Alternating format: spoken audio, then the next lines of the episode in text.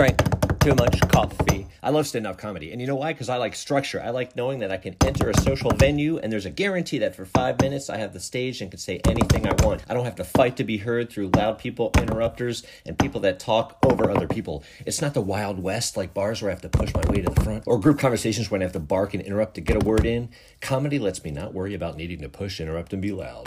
Unless I'm signing up for the comedy store open mic where years of working security would come in handy, pushing people aside to get to that sign up list. this is the same reason I hate small plates restaurants. When I go to a restaurant, I like the structure of me ordering what I'm going to eat and then they hand that plate to me. It's not the Wild West like small plates restaurants where I have to push my way to the shrimp plate or watch the non overanalyzers at the table not give a second thought to finishing the last whatever that thing was.